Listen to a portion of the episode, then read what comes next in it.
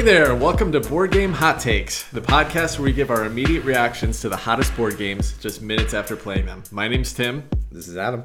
And I'm Jen. and we're going to give our hot takes on a couple games that we just finished playing the Quacks of Quedlinburg and Cubitos. Now, we're going to do this a little bit different than normal. We're, we're going to give descriptions of the game, we're going to talk about the game, and then I'll move into the second one. But then we're going to do a little bit of a comparison, a little verses, if you will, at the end of this segment because Quacks of Quedlinburg and Cubitos have a lot of similar DNA. They feel very similar. So we want to kind of talk about them, what we like about each of them, what are different, and and which are our favorites uh, after playing both of them in one night. So Jen's going to join us for the first segment of Quacks, but she wasn't able to play Cubitos with us, so she may or may not sit around and chat with us, but she she won't uh, she won't have much input into actually playing that one. All right, so let's get started. Let's talk about the Quacks of Quedlinburg, and I'll jump in with a description of the game. In The Quacks of Quedlinburg, you play as quack doctors trying to brew the best potion and sell it to unsuspecting buyers. But be careful, because if you throw the wrong ingredients together, it could explode on you. Each player's player board looks like a bubbling cauldron with a track that starts from the center of the cauldron and spirals out. You have a water droplet token that starts the game in the center space of the track. Players will simultaneously pull ingredient chips out of their bag and place them on the cauldron until they choose to stop. They will place the chip a number of spaces away from the water droplet or previous chip based on the number on the chip that they just placed. Each player starts with a bunch of white cherry bomb chips in their bag, and at any time, if the player has placed white chips with a combined total value of 7, then their pot will explode. After all players have stopped drawing chips or their pots have exploded, then the players that got the furthest and didn't explode get to roll a bonus die and get a bonus. After that, players will get victory points and buying points as listed on the next visible space in their pot, as well as a ruby if shown. If the player busted, they can only take victory points or buying points, but not both. The players then use their buying points to buy new ingredient chips to add to their bag. There are always seven different color chips available, and they cost differently based on the number on the chips. Each of the ingredients have different abilities, and these will change game to game depending on the ingredient books that are selected at the start of the game. At the end of the round, players can choose to spend two rubies to move their water droplet forward one space so that they're starting further into their pot. At the beginning of the next round, players that are further back on the victory point tracker will get a temporary boost in their starting position for that round based on the number of rat tails shown on the score tracker between them and the leader. The player with the most points at the end of the ninth round is the winner. The Quacks of Quedlinburg was designed by Wolfgang Warsch and is published in the US by CMYK. Let's talk about the gameplay and mechanisms of the Quacks of Quedlinburg. Uh, this is a game that I um, have been playing a lot of the last few weeks. My family's been enjoying it, so I probably got about 15 games of this in. Jen's played a few. Adam, you got to play tonight for the first time, so you got your first two games of the Quacks of Quedlinburg in. So why don't we start with you? Any any gameplay or mechanisms that stood out to you here? First of all, it seems like I'm always the guy that's like playing the game for the first time. So I don't know what that says about me. I just don't play that many games, I guess. I don't know. Pick up your game, man. Pick up my- yeah, you just gotta get No. My gameplay. I think it's Tim's evil plan to be the expert. So if Tim wants to be the expert, you have to be the newbie. right. Run all the experiments on me. Anyway, so what did I think of the mechanisms of Quacks of Quedlinburg? This game was fun. It's just a lot of fun push your luck. The that's kind of the heart. The thing that stands out is the push your luck element to this game. You're building your bag with these different little elements of witch's potion, and then as you're pulling them out, you're trying not to to bust or overdo it with these. They call them cherry bombs. But once you pull out a certain number of these cherry bombs, your your potion explodes. It becomes too unstable. That's you know that's kind of a fun gambling push your luck mechanism. And it does it in a, in a pretty fun way. So that's the thing that stands out to me most. Jen, what do you have to say about the push your luck or other elements of quacks? I really enjoy this game. I, you know, the push your luck is fun. Um, is it a deck building game? Is it a bag building game? Is it a chip building game? We're certainly building something there. I think we can eliminate deck building since there's no deck in it. what I really liked about this game is that it's fun. I like that it's easy, and I like that there's virtually no waiting. And so that's what I think is neat about it. And I also think that the table talk is hot. Like, you know, you you're talking well, we're all talking to ourselves as we're pulling our chips out of our bags, right? we're talking to each other as we're pulling our chips out of our bags and just just kind of you know complaining or in that fun little way that you you complain about when stuff happens that's bad there's a little bit of swearing going on but again it's all in such good fun. So that's what really sticks out about the game is just the funny easy nature of it and how easy it just kind of like rolls along. Yeah and you, you mentioned that there's not much like there's no waiting right? There's no downtime and that's because basically what you're doing is all at the same time for the most part. And then you know once everybody finishes what they're doing everyone stops pulling stuff out of their bag then you move into the end ground stuff and, and you kind of you're comparing like here's what here's what everybody gets here here's what everybody gets here and then you move to the next round. Uh, so it's very much like all happening at the same time. We talked about this actually going way back to dinosaur world. You remember that? Where we're like man it's kind of boring because everyone's kind of doing their own thing on their board and nobody else is involved in it. But there it just felt like i don't have anything any involvement in this game but it feels different here. It feels to me like it's still exciting. You know, my pulling stuff out of my bag, you know, I get through that, but then I'm waiting and you know, the little bit of time I'm waiting, I get to see what other people are doing. Are they still pushing their luck? Can I goad them into be like, just pull one more chip, Adam. You don't want to stop there. Um, so it still seems fun to me. I'm actually shocked that you even say dinosaur world with the three of us all on the same podcast right now because some of us might still have like sweaty nightmares from that gameplay experience. no, it was really fun. But um, I agree. I think there was just such a difference. Like all the things that we said when we talked about Dinosaur World, it was the exact opposite concept in this one, hmm. even though we were kind of like solo playing at times. There is a nice white Jeep Wrangler in this one too. So that's one similarity between Quacks of Quedlinburg and Jurassic Dinosaur World. I mean, did you pull that one out of your bag? I, I, I, didn't see it. It never came out of my bag, not even once. Yeah, I pulled it out. That's why I kept busting. I kept pulling out a big old Jeep Wrangler to try to fit it in the pot. it was a Jeep Wrangler with the uh, license plate that read Cherry Bomb on the back. Tim, were you going to say something serious? Go ahead. That's fine. Yeah, no, I was just going to talk about a game player mechanism, which is kind of the point of this segment. Um, no, I just wanted to mention the, the thing that I actually really like the most about this game. It's a fairly light game. It, it runs pretty slick. You know, you got a little bit of like getting to make choices in between rounds about what you're adding to your your bag. That's fun. The best part about it though is that each of the chips that you buy have a different effect on them. And so there's seven fun choices to make every round, but it even gets better because the next time you play, you swip, swatch, swap out those recipe books and all those chips do something different the next round. So I just like every game getting to reevaluate what's important, what's the most valuable chip for me right now, what do I want to add to my bag right now. It's fun choices. Are they important choices? Probably not that important. You know, mostly you buy what's the most value, what's the most expensive chip that you can afford and that or you know two chips that kind of fit into that price range or whatever. And who knows if you're ever going to see it. So does it actually matter that much? Probably not. But it's still a fun, it's a fun decision point. I, and i like it i like the the variety that comes up with it.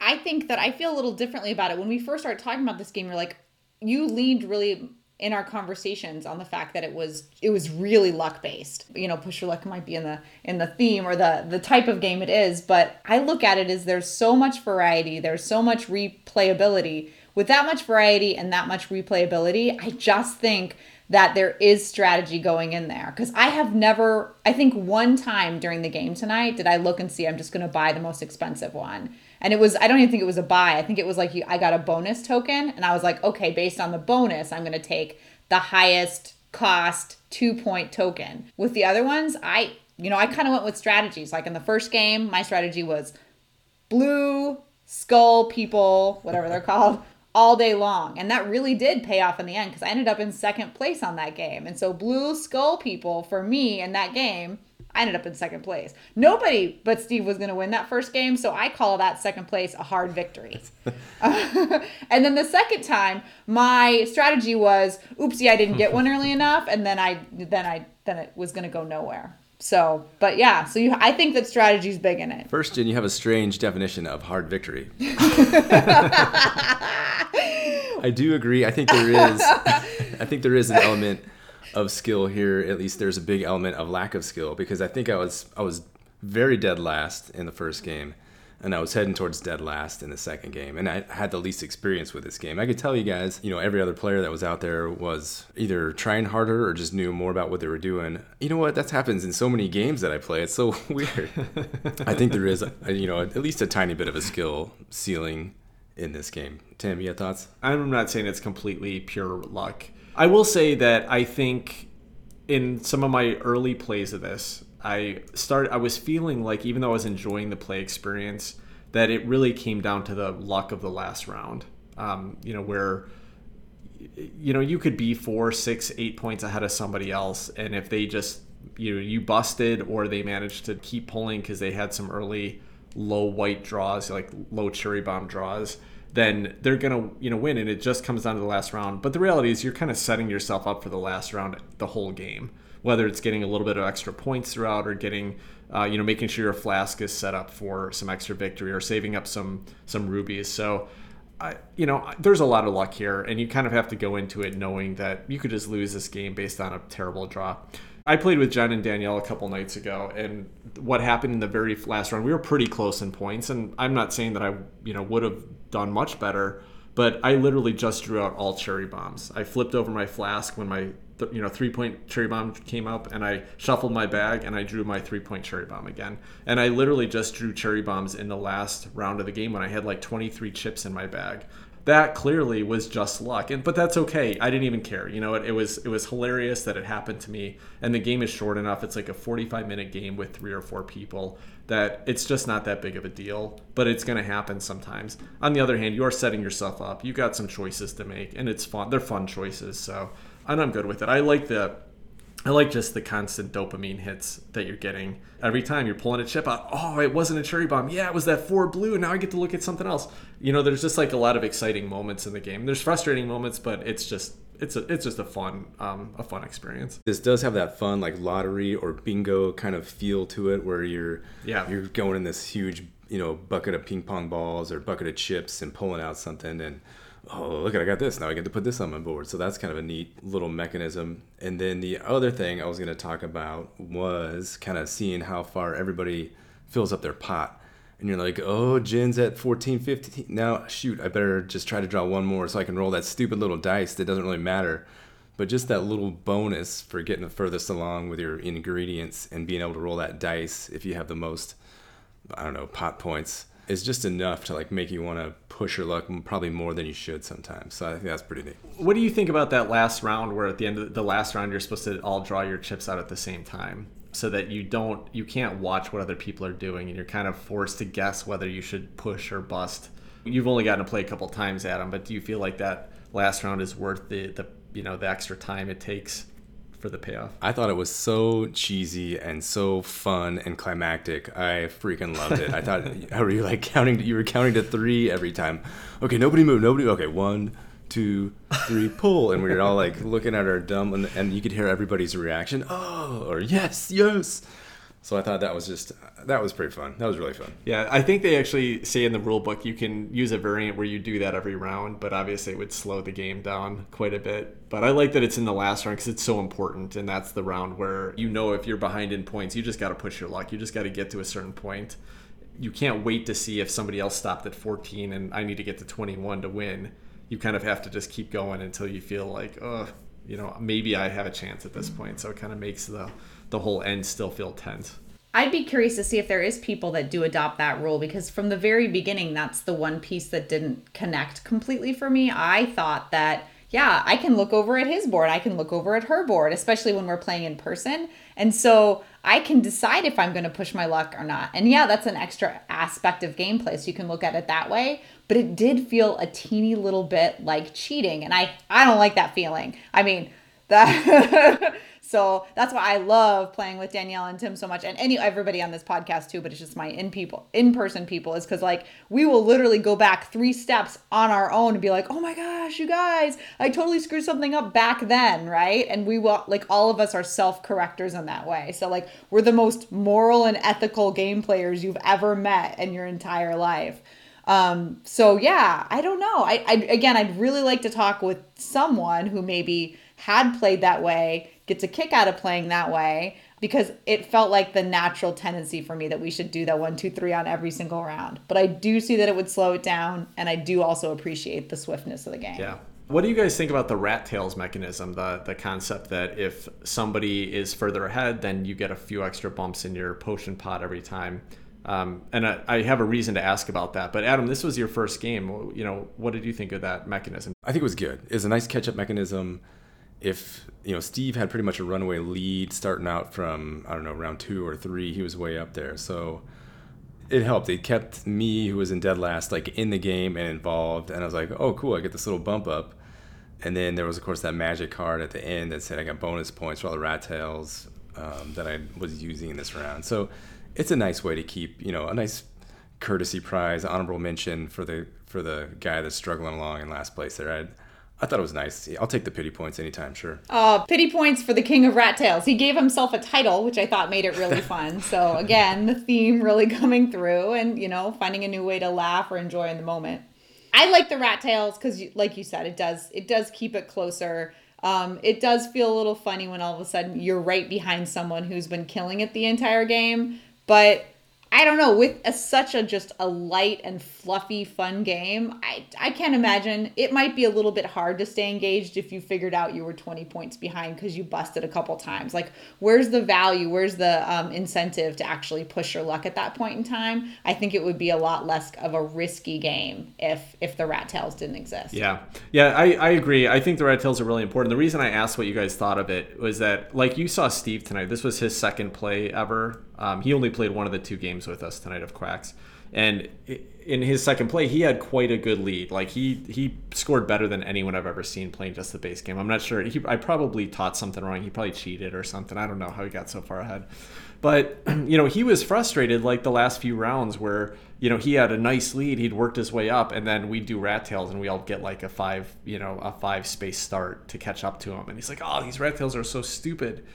Um, and the same thing happened with my wife. I think the second time we played, she had a pretty good lead most of the game, and I kept getting rat tails and catching up to her. Just like, oh, this game is why? Like, what's the point of me doing anything? I got these rat tails, and we played with another friend who had a nice lead, and then in the last round, everybody got a bunch of rat tails, and he ended up losing by one point or by the tiebreaker or something. And so when people are in the lead, the rat tails feel cheap, but I can tell you that every time somebody's then played again and then got the benefit of the rat tails, they're like, okay, now it makes sense. Because it is pretty heavy luck and you can just get a bad couple draws, it's the only way to make, like you said, Adam, the only way to make you feel like you're still a part of the game. Or I think Jen said that.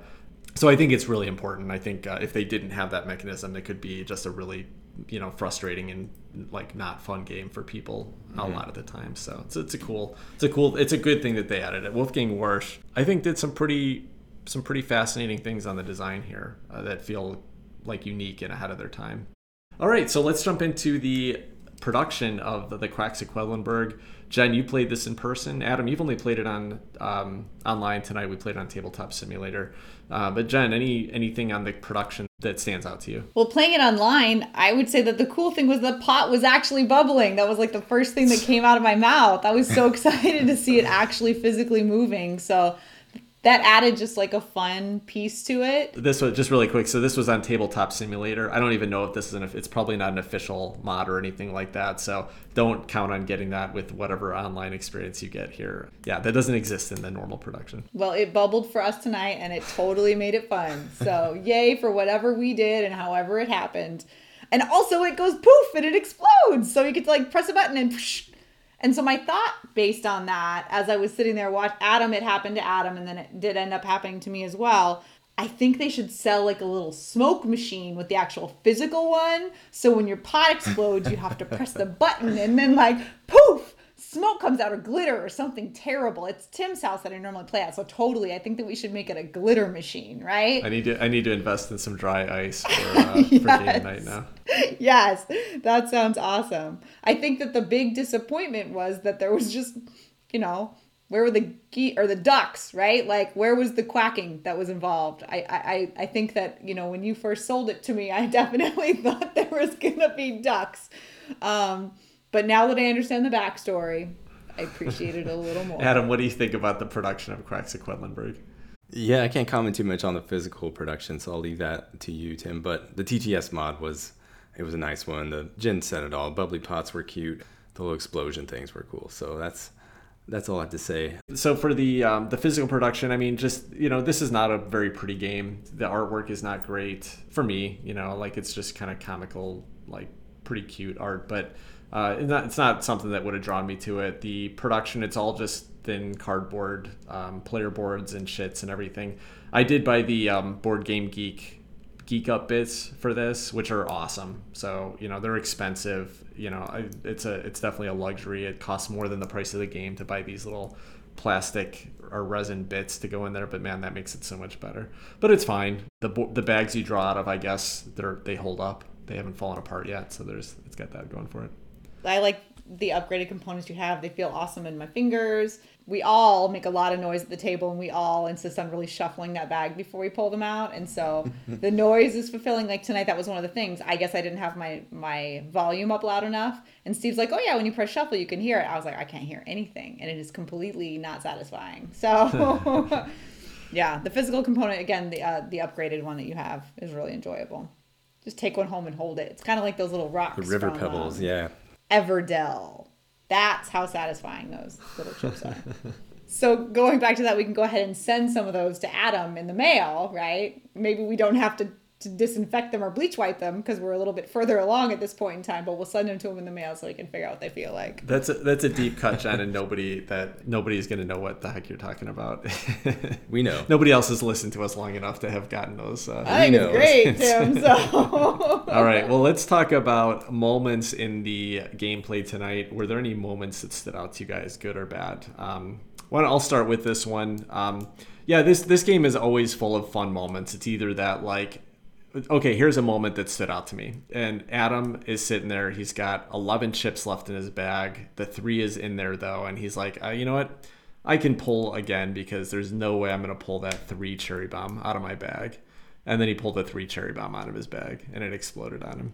And that stuff happens all the time. That's where the push your luck fun is in here. And it feels all the time like there's no way that I could bust right here. It's easy. It's a very safe for me to push my luck. And then you pull that one white chip that you don't want to out of there. So to me, it's just uh, it's just full of fun moments like that all the time. Either the the shocks of like, oh, that never should have happened, or yes, I just got that four chip of something that just doubled, and now I've got like like we were playing the expansion, not from tonight, but Jen and I were playing the expansion a couple weeks ago, and there was one that let you um, play a, the Mandrake, and then you can essentially uh, double the, the chip that comes after it. Maybe Danielle was playing with me.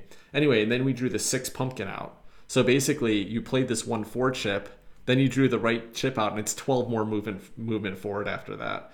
Sometimes they're just those amazing fun moments where things just come together and it's just fun. It's just got it's got so many of those little moments. So, anyway, Adam, what about you? First plays tonight. Uh, any moments that stood out to you? Yeah, Tim, like you're saying, just I think I had another draw aside from the getting my three cherry bomb when I had 11 tokens in there. I had another draw that was just all cherry bombs in a row, and I went straight to like bust. So that was just another like, oh my, I can't believe this is happening. Like ultimate frustration and like pity party for myself. Yeah, this game has the high highs and the low lows. All right, Jen, what about you? Any moments that stood out? It was just kind of a fun overall. I will say that tonight, the, one of the books that I really enjoy is so it's the Blue Skeleton Faces. If you pull out a one, a two, or a four, you immediately get to pull one, two, or four chips out of your bag, look at them, evaluate them, and decide which one you want to play next for free, and or just put them all back in your bag. And I adore that one, especially in the 4.1. And then it was either during the second to last round. It might have been in the actual last round when we were counting to three, which is why we all kind of had to stop moving so much.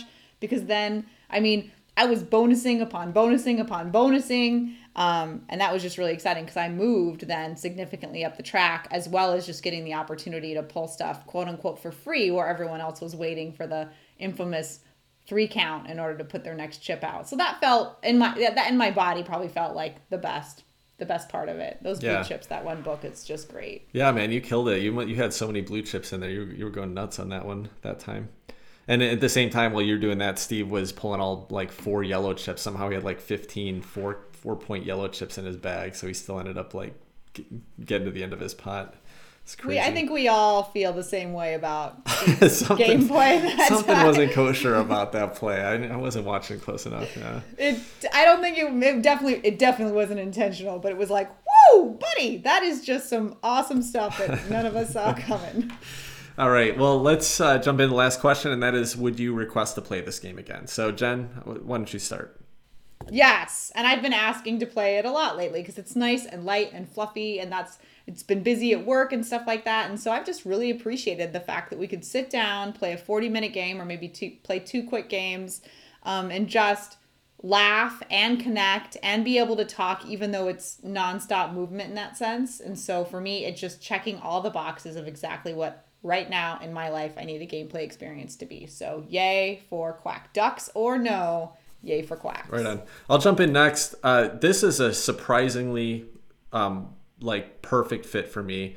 I normally don't like games of this weight, and I looked at my entire collection of games that play within 45 minutes that have a rules set that are about this weight. I I always like playing it. I'm always looking forward to it. I ask my family if they want to play it. I ask Jen. I'm introducing it to new friends this is a game that I absolutely love, and it just doesn't seem like it would be a great fit for me. So for me, a game of this weight, a game of the the complexity it's got, which is fairly light, fairly easy to teach, very heavy luck based.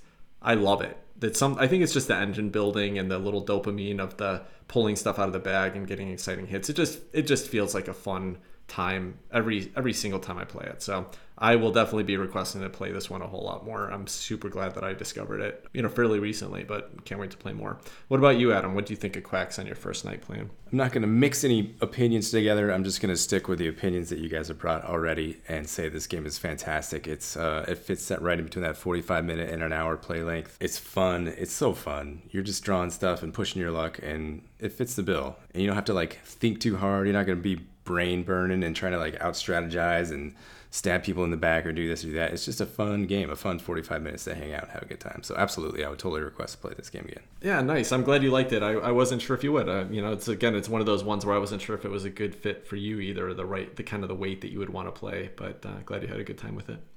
I think that'll wrap up our thoughts on the Quacks of Quedlinburg. So we're gonna jump in and talk about another game, Cubitos, right after this.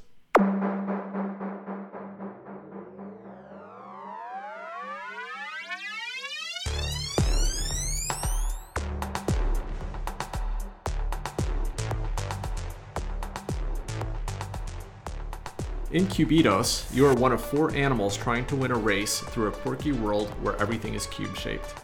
Each player starts with nine starter dice that either display one coin, one foot, or blank sides. In a round, you'll move nine dice to the roll section of your player board and roll them, and if a non blank face is showing, you'll move that to the active section on your player board. You can keep re rolling any of the dice that showed blank faces, but once you have three active dice, if all of the remaining dice that you roll are blank, you'll bust and won't get any of the benefits on the dice, but will move up a fan track that may give you some credits to spend or increase the number of dice you can roll in a turn. If you stop rolling before you bust, then you activate all of the active dice, which will either move you around the racetrack or give you coins or credits that you can spend to add more dice to the discard section of your player mat. Any active dice that you had will then be moved to your discard. Everyone then starts the next round, but if they don't have nice, enough dice in the draw section of their player mat, they'll move all of their discard dice over to draw and fill in their remaining roll dice. The dice that can be purchased each have different faces and abilities, and the abilities will change every game depending on which set of dice ability cards that are chosen for that game. As players are moving around the board, there are some bonuses that can be picked up if a player ends their turn on a bonus space. These may include additional credits, the ability to add dice, or the ability to remove dice from their pool.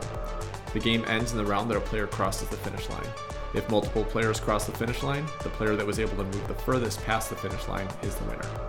Cubitos was designed by John D. Clair and is published by AEG. All right, so let's talk about Cubitos. Let's jump in with the gameplay and mechanisms. Adam, this was your first play again tonight on uh, Cubitos. So, what did you think of this uh, little Quacks of Quedlinburg clone? Oh man, this game was great. You you got handfuls of dice and you're just chucking dice around. Again, it's a, another kind of press your luck race car game, or not race car game. You're just racing your little dude around this little field in I don't know, is it like somewhere in Switzerland or something? Uh, the box cover would suggest there's a bunch of Matterhorns around and do, no, I don't, race. I don't think it's. Uh, I don't think it's set in Switzerland. I just think one of the dice is a cheese with lederhosen. And so for some there you reason. go. Or else what could it be then? It, it has to be in Switzerland.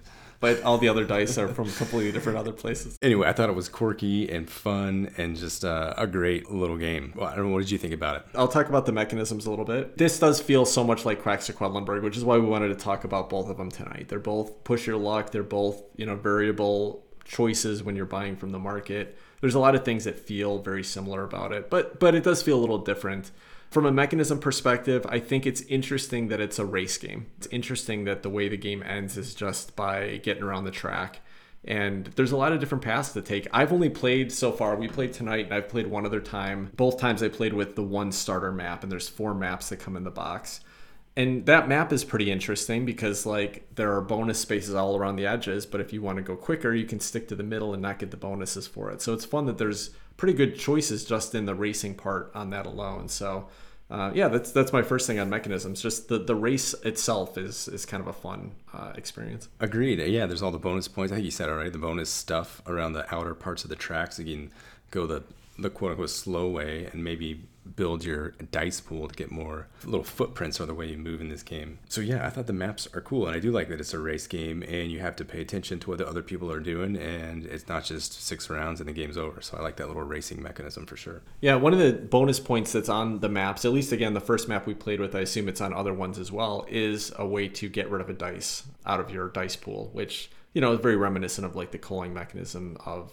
deck building type of games as you're building up dice in your in your pool, you can really hone it in. You can make it stronger by adding those better dice and getting rid of the cheap ones. So yeah, very much a, a culling mechanism like out of deck building. But I think it works well that you kind of have to focus on that on the map. You have to look for those spaces and try to hit them. Otherwise, you can end up with just a bunch of crappy dice by the end of the game. This game and Quacks both feel like they kind of have that deck buildery kind of feel where you have to consider probability and you're building up your pool, culling your dice pool and okay, so I rolled 12 dice and these three were hits, so I'm going to those go over to the ones I'm going to use. I have 9 dice left. Do I want to re-roll those and hope that I get some hits on those and how many of those dice faces have successful hits? So it's a different little mathematical model than like a than like a deck builder. It's kind of it's it's cool. It's just a different way of looking at chance in a game, which I enjoy the way they do it here. Now, what did you think about the actual dice, um, kind of the movement of the dice around the different segments? You know, basically, uh, everybody starts with nine dice in their draw spot, and then you move the nine dice because you can start by rolling nine dice. You move it to the roll area, and then when you roll, if it's got a, a, dice face on it, then you move it to the active area, and then we're done using it. You move it to the discard area, and then once you can't draw enough out of the the draw space, then you got to move them back over from the from the discard area back to the roll. So there's a little bit of um, you know fiddliness with going through that whole process. How did that feel to you on your first play? You know, it's a little bit, it's a little tricky for the first two rounds or something, but then it makes sense because there are some some of the dice powers kind of play with that whole mechanism too. They say, okay, if you roll these, uh, you know, if you say you have ten dice in your hand, you roll them all, you can get a dice that says oh, if you have three more dice still left in your draw pool, you can roll those right away. So it's like you got your hand limit is up to 13 in a way. You know, so you got three extra dice to roll at no risk. And then those extra three dice enter your pool. So I really like how some of the dice themselves play with that whole mechanism of your your kind of dice management, your dice pool management. That was just interesting as a new puzzle for my brain to think about. What do you, you, think it's a little fiddly, or how, what do you think about it? That's the main reason I asked about it. Is so I taught this game to my wife and daughter. They both found that whole that like keeping track of where my dice are supposed to go now. When do I put them back over from the discard pile over to the active area? I felt like I was having to run all three of us doing that because they just it, they weren't able to wrap their brains around. I was on one play um, but it was enough from that fiddliness and that kind of just like effort of trying to keep track of where everything goes that my wife's not really interested in playing again. Which I, you know, I think I'll convince her, and I think she'll probably once she kind of gets the hang of it, she'll probably be fine with it. But on a first play, it was very like it felt really strange to her, and even to me on my first play, I felt like a lot of the time I was like, wait a second, these dice go here.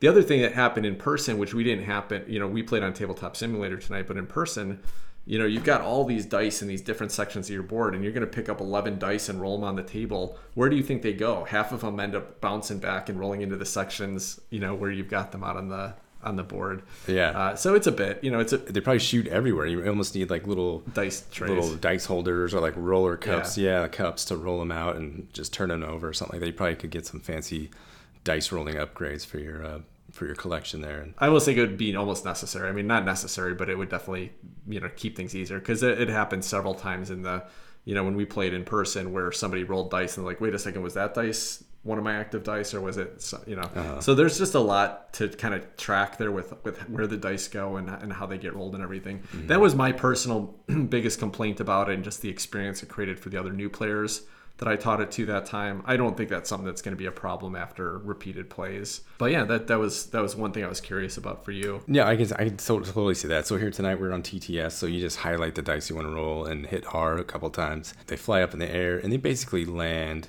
in a little small section right on the spot where you initially rolled them. So there wasn't dice shooting all over the place. So maybe that's like a, a little bit of an advantage of TTS over a real person playing of Cubitos. But I think it's definitely if you're gonna have this much dice in a game, it's definitely worth having some landing pads for the dice or some cups to roll and kind of manage where they're gonna be going all game. Yeah. Cool. So there was another uh, mechanism that's kind of interesting here. It's called the fan track. Um, the idea in this game, uh, which is a little different than Quacks. You know, in Quacks, if you bust, then you just give up one of the two benefits. Either you don't get scoring or you don't get you don't get to buy that round. In this game, you don't get the benefit of any of your dice if you bust, but you move up this fan track, and the fan track has kind of escalating benefits over the course of the game, which is pretty interesting because some of the benefits just give you some of those credits, which allow you to buy stuff you know, in any future turn. But then some of them also give you extra dice to roll over the course of the game. And that was pretty interesting. Like this game that we mm-hmm. played tonight, I never got up the fan track. I think I, I busted once, so I moved one space on the fan track.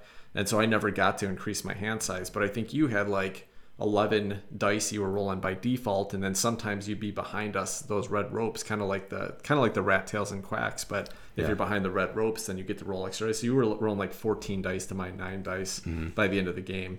Um, so you know kind of fun you know just, just another addition to the catch up mechanism that that quacks has with the rat tails. Right, it's supposed to be a, another catch up mechanism, but um, I think I caught up a little, but again, finished well in last place on this one too.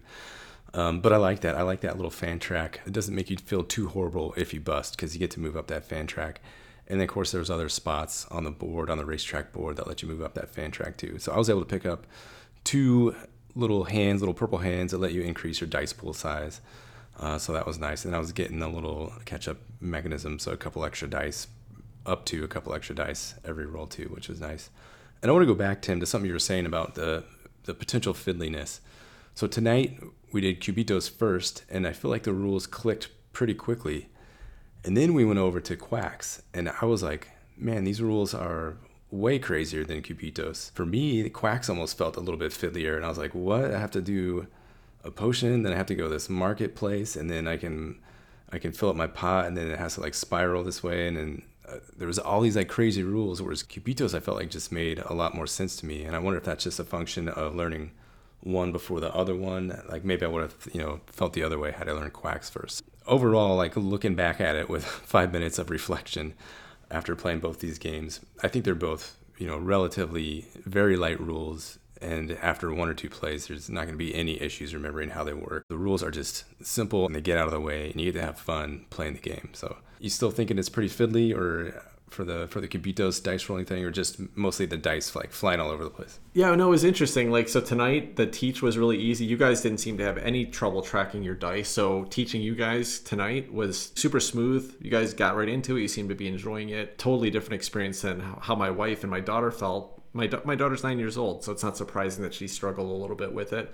You know, Danielle just uh, didn't get the fun experience from it. So I I don't think it's too fiddly at all. And I like I said, I think after a play or two, anyone would kind of get the hang of it. I was just curious how you guys felt, and it seems like it wasn't wasn't even an issue for you. So interesting perspective. I'll just say the only other thing I want to say that they they really seem to take from Quacks was that the, when you can buy dice, that there's seven, I, I you know six or seven different or eight different types of dice you can buy, and it's so fun that the dice all have different effects and different costs, and it's just like Quacks at Quedlinburg. And then when, in between games, you can switch out for a different set of dice effects. I, I just love that. There's mm. something about that that just is it's it's so fun. It makes the decisions so fun and interesting every Right. time. so the same dice have different powers from game to game to game depending on what you use as their little power card or whatever so that's that's neat and is there seven for each color dice. Is that right? Six or seven, or is it? Yeah, there's the, I know there's seven uh, different ones in there. I don't remember how di- how many dice are. I think there might be like eight dice, but there's definitely seven different seven cards for each color. you can pick from each of them. that's pretty cool. That's really Yeah, yeah.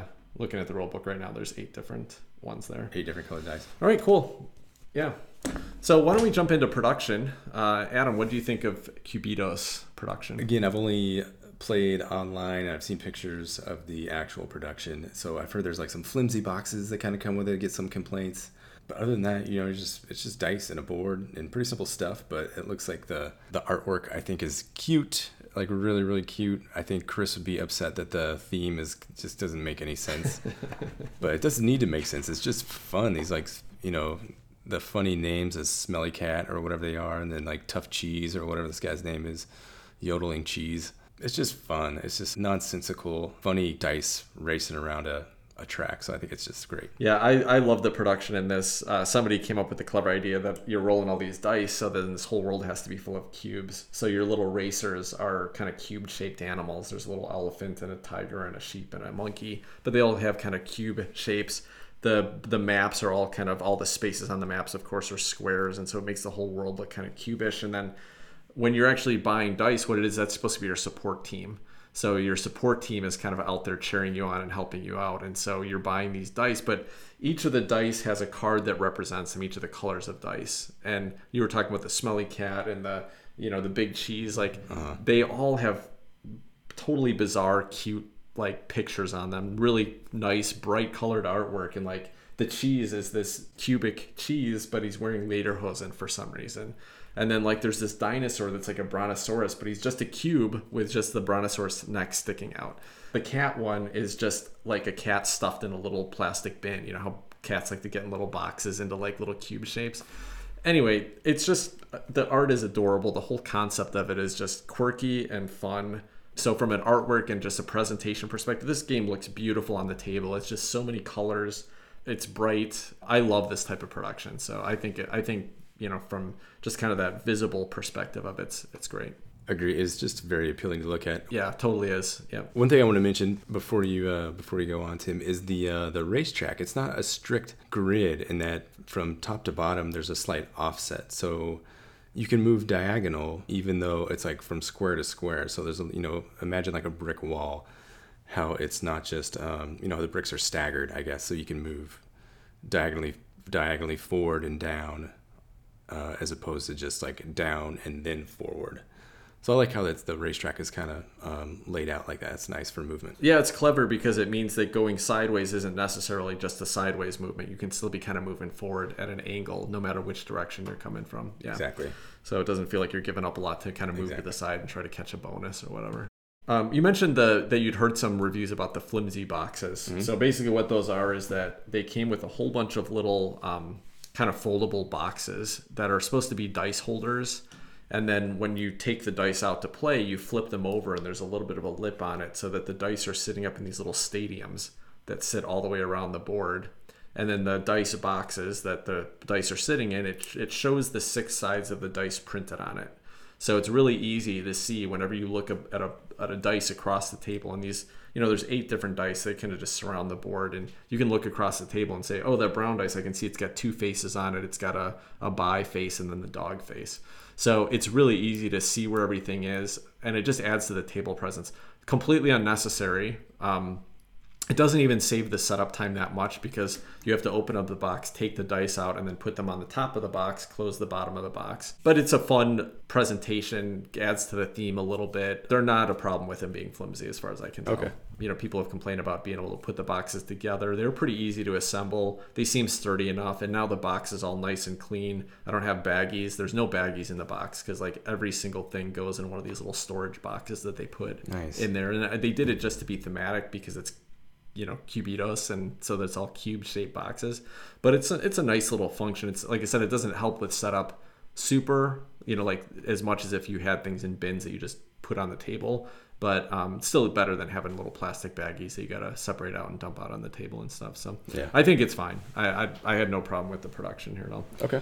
the dice are all small, but they're all unique engraved dice with different symbols on every single one of them. Bright colors. Uh, so yeah, I think it's I think it's a pretty cool production. All right, well let's talk about moments in play because of course we want to give uh, people a, a, feel for what is it what is it, what do these games feel like right after we played it. So this was again my second play, your first play, Adam. Mm-hmm. On this play, I didn't feel a whole lot different than I did, and I'll say that this is the one other criticism I have about the game, uh, which is weird because it's it feels totally different to me than Quacks it's not very exciting to me. My my couple plays of it so far, and tonight was the same. It seems like it should be a tight race, something that's exciting, something that you're you know you're just hoping for that last. I guess I did have one the last round in this game. Steve and I both were close to the end, and I rolled, and I was like, oh, I don't know, I can get to the finish line, but I'm I'm maybe I should just stop here because if I bust, I'm not even gonna get there. And Steve rolled enough to get to the finish line. I was like, well, I gotta roll, I gotta push one more time and I rolled and I got like six more feet on it and just clearly gave me the victory. So it was kind of a lucky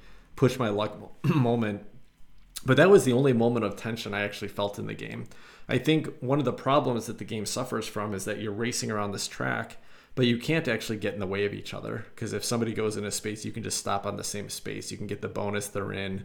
Through the whole game, it really doesn't matter what my opponents are doing at all uh, in this game versus at least with quacks, there are some areas where you're watching for like what chips did they pull out? Maybe i'll get a benefit from it. So i don't know. I, I want to play it more. I want to try the other boards. I want to try the other dice sets. I've only played with the starter set there may be some really fun maybe more interaction. I guess there is the interaction from that little like sword guy mr soldier in the first set but basically where you compare to see who's got the most red dice and get a benefit. But yeah i just i haven't found moments of great excitement so far although i do like buying the dice and it's fun when you get a good move. Hasn't hasn't just felt like super exciting for me. But what about you? Any any moments of that that stood out to you tonight? I kind of want to disagree a little bit. I think that watching the other player and you got to keep an eye on them to see how fast they're going around the track. So it is kind of like a race to me and i, I kind of like that idea of you know that's the in-game trigger when someone crosses the finish line um, as opposed to all right your six rounds are up here's how many points you got a game over. Um, i don't know I, I, think that is like a little interesting different kind of player interaction that i maybe prefer more than the six rounds count your points. As far as moments i had one you know that was strictly i think i was rolling 12 dice or something and i rolled and i got five or six successes. So I had like six dice left in my pool. And I was like, well, all right, I'm just going to go for it. And I rolled them all. And boom, those other six dice came up all successes. So I had a handful, I don't know if it was 12 dice or however, however many, dice all, every dice that I rolled that round came up with successes. So I was like, yes, this is awesome. So, you know, that was a great feeling. I, you know, I hit the hit the jackpot, and um, I got to do all this stuff and move a bunch of stuff and buy some stuff, and still got me last place, but it was fun. It was super fun. So that was kind of my kind of favorite moment of the game there. And then, like you said, Tim, when you were finishing up and Steve was hot on your tail, you're like, well, I gotta, I gotta roll again. Like this is it. This is the end of the game because if I don't roll again, Steve's gonna cross the finish line ahead of me. And you did roll, and you, you know, you you knocked it out of the park with your little six stinky cat feet or whatever they were getting you across the finish line way in front of Steve. So that was kind of fun to see too. Yeah, right on. Cool. Yeah, now that you're mentioning that, yeah, there were some there were some uh, moments like even that moment where I had to roll just to make sure I won. I finally I hit the I got that dinosaur die, which is the one that only has one face on it. But if you get it, it's got four feet on it, and so that happened to be one of the ones that I rolled that time and got one out of six chance of actually hitting that yeah. face, and I got it, and probably was you know made made sure that Steve couldn't roll more and get past me. Yeah, there's there's moments here. I'm excited to try it more. Like on a first couple plays, to me, it wasn't exciting. You and Steve were both raving about it. You know, after during the game and after, you're like, man, this game is super fun. I bet this is a great time to play in person. Steve Steve was like, yeah, I've got to go buy this game now. Can I pick this up now? Yeah. I just didn't have quite as exciting a plays my first couple, but I want to I want to play it some more. I want to get into some of the other dice and and see how it goes. I think this would be so fun. You just put like you know, the three of us are playing, we all put a dollar in for each round or something. And then, so, you know, the winner takes the three bucks oh, and then yeah, you play you the go. next series and everybody puts in a buck. Oh man, if you did that and you're like, you know, just going at each other, trying to win this little, a little race around this track with these dumb dice, it'd make it so fun and so much more up the level of intensity and hilarity and trash talking. I think that'd be great. There you go. We need to add more um, financial invest, you know, like financial stakes for for any games. We, we got to find a way to gang up on Chris and uh, get our right. picks back, or some way to make him feel bad about crushing us at Star Realms. All right, sounds good. Well, let's jump into our kind of our final thoughts here, and would you request to play the game again? And I'll just start because I was just talking about it. Um, yeah, I want to. You know, I want to play it some more and experience. It's obviously a game that has some fun to to be discovered, and because there's so much to discover, because there's so many different dice sets to play with and different maps, I just feel like there's potentially completely different game experiences that are going to come out of different sets. So I definitely want to dig in, try it out some more. Now, if I keep feeling the way I have on my first couple plays, this is probably not a game that's going to stick around for me. But I want to try it some more. I want to I want to see if there's more fresh experiences to come out of the you know out of the box. So yeah, I'll be requesting to play it some more. We'll see how much longer that lasts though. What about you? I definitely want to play this again. So if this game gets you know sours for you, hold on to it, and I'll I'll happily buy it off you. I was considering buying it before we play it tonight, and now I'm leaning towards buying it a little more. Just all the dice. I want to get those in my hand and shake them around and have them explode on the table and collect them all up and see which ones were successes and not. And do I want to re-roll again? It just is fun and just the theme is quirky. I feel like I could get my daughter into this without too much effort. If nothing else, just have her like playing with all these different dice and rolling them around and moving the little guy around the track. We'll figure out some rules that would work for both of us. Um, so yeah, I definitely want to play this game again very much. All right, right on. Sounds good. Well, let's jump into kind of a unique com- segment tonight because these games were so close. I thought it makes sense. Let's really just kind of do a face-off: Quedlinburg versus Cubitos. Do it. Which one would win in a fight? so, so we'll keep this pretty nice and short. But Adam, out of the two, you played them both for the first time tonight. Which was your Which was your favorite of the two? Which one we had to fire one of them, which one would we fire? Which one would we keep? I think I'm gonna fire Quacks and I'm gonna hire Cubitos, maybe give him a promotion and then some nice benefits to keep him around. the game is pretty fun, pretty fun for me. The color is just one thing. The vibrancy, maybe just that alone would do it for me. And then by the time we got to Quacks, I was just like, what? I don't. These rules are just kind of weird. I just want to roll some more cubes and move my guy around the track. So that's where I'm at right now. Both games, haven't said that. Both games I think are great but yeah, Cubitos is a little tougher. I think he's got the edge in the fight in the in the octagon or whatever. What about you, Tim? which which one are you uh, keeping around? Which one is going to get thrown out? Yeah, this is so hard because if I had if you'd asked me this before playing Cubitos, I would have said this is this is this game's gonna win. It's gonna be the one. It, the, I love the production of it. I love the vibrancy, the colors. Um, I love the the concept. I love the concept of the race like from a thematic perspective, this is so much inter- more interesting than just tracking points around a board. You know, like pull pulling ingredients out of a bag, putting them on a pot, and then I got some points. Like that's just not as fun as yeah, I just moved around the board. I'm moving quickly. But for some reason, the feeling of the gameplay experience to me has not met my expectations. It hasn't. It hasn't brought the joy that Quacks has brought to me so far. In every single mm. game of Quacks, I've enjoyed it. I know that it's ton of luck. I know that there's not much, you know, there's not much at stakes. There's not much I can really do to dictate my game, but I still have fun every single round, every single pull out of the bag. And I definitely had more fun, have had more fun playing Quacks than I've had playing Cubitos. So for me, Quacks, you know, Quacks gets a promotion, and Cubitos, um, you know, it's maybe it just wasn't the right job for them. They need to move on and find something else that being said, like I said, I, I think they're both. Um, I, I think clearly John D. Clair, the designer of Quacks equivalent of um, Cubitos, must have played Quedlinburg when he was designing this game. Like it's got so many elements that feel just like Quacks, and he took some of the best parts of it. I don't know why it hasn't really hit with me yet. I definitely will play it some more, and maybe my mind will shift on that. Both fun games, but Quacks for me. Yeah, I, I wonder if it's a function of, you know, so you have your group there in Phoenix, and it seems like they all love Quacks of Quedlinburg, and it's a big hit for them.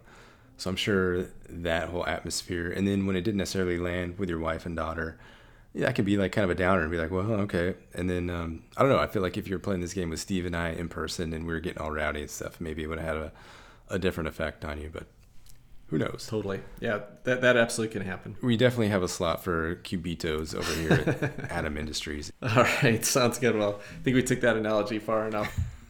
if you like what you uh, heard about Cubitos tonight or Quacks of Quedlinburg, maybe check them out. Uh, obviously, everybody here had had a good time playing them tonight. All right, well, I think that'll wrap up the podcast tonight. If you'd like to talk to us about the games we were talking about or give us your thoughts on them, feel free to reach out on social media. Um, otherwise, take care, everybody. Bye bye. Thanks for having me.